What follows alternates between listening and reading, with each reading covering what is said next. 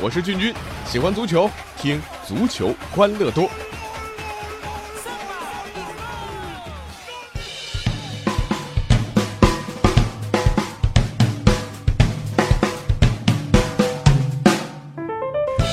好，欢迎又来到我们的足球欢乐多。刚刚过去这个周末啊，这我总算是一雪前耻啊。这原因大家都知道啊，这个要说刚刚遭遇欧冠出局啊，联赛多赛一场，缺少皇马三分啊，内马尔又被禁赛。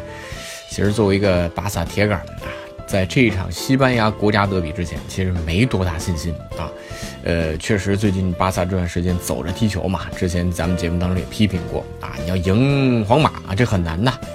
呃，比赛之前，皇马球迷在看台上打出一个很大的横幅啊，写着“世界是皇马的”啊。哇，这赤裸裸的示威，还有这朋友圈里一众皇马球迷赛前呢，那是嘚瑟的不行啊啊！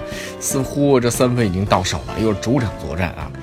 呃，终于啊，我这隐忍呐，这个人品没白攒啊，让让让你们去奶吧啊！现在我可以大声说出来了，只要梅西还在巴萨，那皇马球迷你们省心的时代就没有到来啊啊！啊，当然这这这表达一个态度了啊。那今天我们主要来聊什么呢？要聊聊哲学问题啊。呃，有句话怎么说来着？说世界上永远不变的只有一样东西，那就是变啊。我太佩服自己了，怎么能说出这么有道理的话来啊？呃，因为这周末啊，大家会发现欧洲足坛豪门对话不少。那西班牙国家德比、英格兰足总杯的半决赛等等啊。呃，而且这比赛当中变的都赢了，没变的都输了。咱们先说说瓜迪奥拉的继任啊，现巴萨主帅恩里克。梅西最后时刻绝杀皇马啊，把西甲冠军的悬念还延续着。这个内马尔停赛，恩里克被迫做了一些调整，但是这个变化效果是好。内马尔是巴萨左路的主要突击点啊，是重要武器。呃，你说你换丹尼斯·苏亚雷斯啊，还是图兰啊，还是谁，他都没有办法去替代内马尔的作用。既然这样，这个你就变嘛。所以恩里克变招了。啊，上了帕科，帕科和苏亚雷斯啊，这个有点有点那种双前锋的味道啊。帕科往中间走，梅西呢在这两个人身后呢游弋，左边让出来这个通道都给阿尔巴，实际的效果非常好啊，这就是变取得的胜利啊。再来看看曾经带领巴萨登上过巅峰的主教练瓜迪奥拉，昨天的足总杯半决赛，曼城输给阿森纳，这个赛季呢将会面临四大皆空的窘境。这个好像下课的铃声已经听到了啊！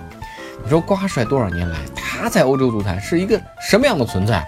那就等同于冠军奖杯，是不是啊？在执掌巴萨第一个赛季啊，三冠王之后的各个赛季，几乎每年都是有冠军的啊！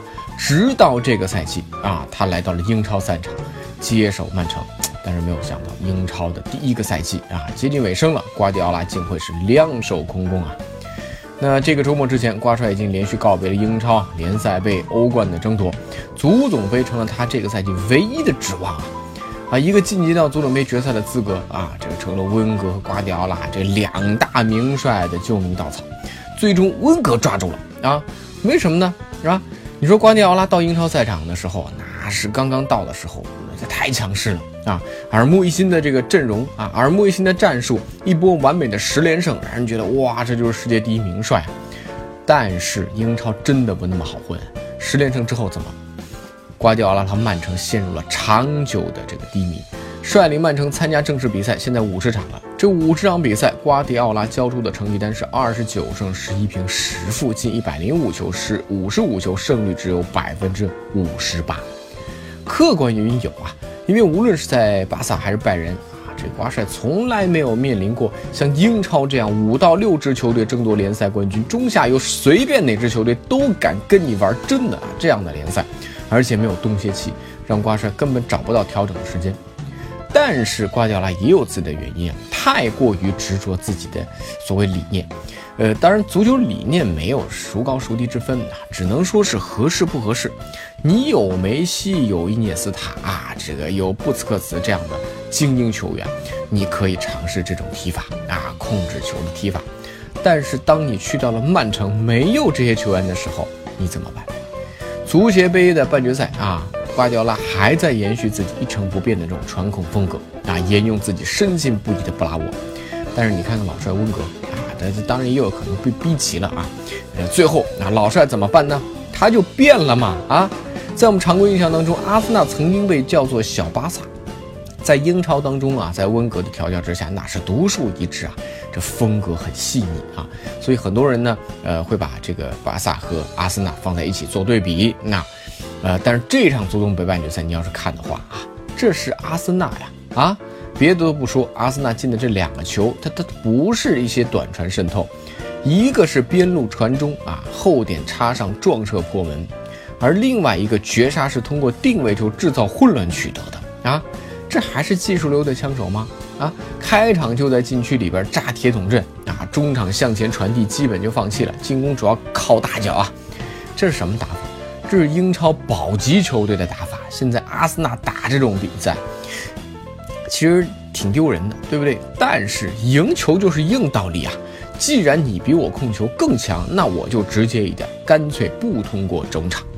数据能说明问题啊！一百二十分钟的比赛，阿森纳的控球率只有百分之三十四啊，射门数九对二十，传球数三百八十五对七百四十三，亚亚图雷一个人传了一百三十二次，而阿森纳最多的扎卡只有四十九次，而且还说到这个吉鲁啊，上半场啊，这个只有在很短的几个画面当中出现过，直到六十一分钟啊，他在混战当中没有把握住机会。当时这个 BBC 的解说说了那么一句说。